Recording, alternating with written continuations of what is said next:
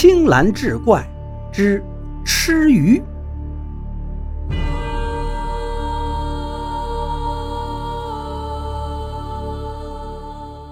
话说涿州有一位郑员外，有万贯家财，又乐善好施。这一天，一位道士晕倒在他家门口，郑员外急忙让家人把道士扶进家中，请来医生调治。过了十几天，道士痊愈了。道士自称姓杨，来自龙虎山，云游至此，不料偶感风寒，昏倒在地。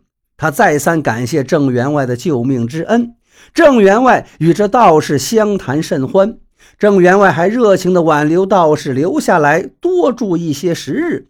道士并不推辞，这一住就是半年。这一日，道士和郑员外在村子里转悠。两人站在山上，道士指着山脚下的一片洼地说：“此地万水汇集，是鱼跃龙门之地。若在此地埋葬先人，家里必出将相。为答谢员外的救命之恩，我这才泄露天机于你。”道士的话刚说完，一只眼睛竟瞬间昏暗变盲了。郑员外对道士说：“你这又是何苦啊？”但他对道士的话是深信不疑，于是连夜把去世多年的父母的遗骸牵过来，葬在了那片洼地之上。果然，没出三个月，郑员外家里就喜事临门，他家里三房儿媳妇接连有了身孕。郑员外大喜过望，告诉了道士。道士却并没有表现出惊喜，似乎还有难言之隐。郑员外请求道士告诉他三房儿媳哪个能生出个将相孙子呢？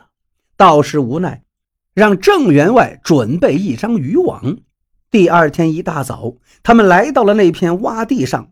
道士接过渔网，口中念念有词，拿起网就向坟地旁边的草丛中撒去。渔网刚落地，只听扑通扑通直响。道士拉起来一看，网中竟罩着一条一尺多长的金色鲤鱼。这一下把郑员外看的是目瞪口呆。道士从网中抓住鲤鱼，对郑员外说：“把这条鱼炖了，给你三个儿媳妇吃，可知结果。”郑员外如获至宝，到家后赶紧把鱼交给厨师，并吩咐叫三个儿媳中午过来吃鱼。吃完了午饭，郑员外把三个儿媳叫到客厅里，道士问道：“你们三位谁吃了鱼头和鱼尾？”郑员外三个儿媳都笑而不答。道士又问了一遍，郑员外的大儿媳才说：“我只捡着鱼肚上的肉吃了几嘴，其他的都丢掉了。”只有老三媳妇吃了两只鱼眼，道士大惊，急忙让郑员外去找丢掉的鱼头和鱼尾。这时，三儿媳妇说话了：“别找了，我刚才看到一个女叫花子来讨饭，随手把吃剩的鱼头和鱼尾送给她了。那个叫花子也许是饿坏了，三下五除二就把鱼头和鱼尾吞到肚子里，刺都没吐出来。”等三个儿媳离开后，郑员外忙问道士结果。道士说道：“您那三个儿媳呀，谁也生不出将相，能生出将相的，就是那个女叫花子。”郑员外忙问原因。道士说道：“那风水的精髓就在那条鱼里，吃鱼头者生相，吃鱼尾者生将。可惜呀，你家虽占着风水宝地，却没命享用。”也是竹篮打水一场空。不过你的三儿媳心地善良，吃了两只鱼眼，生的儿子或许能做个知府。几十年后，一切应验。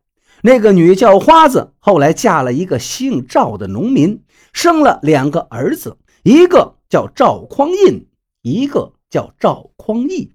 而郑员外只有一个孙子，做了知府。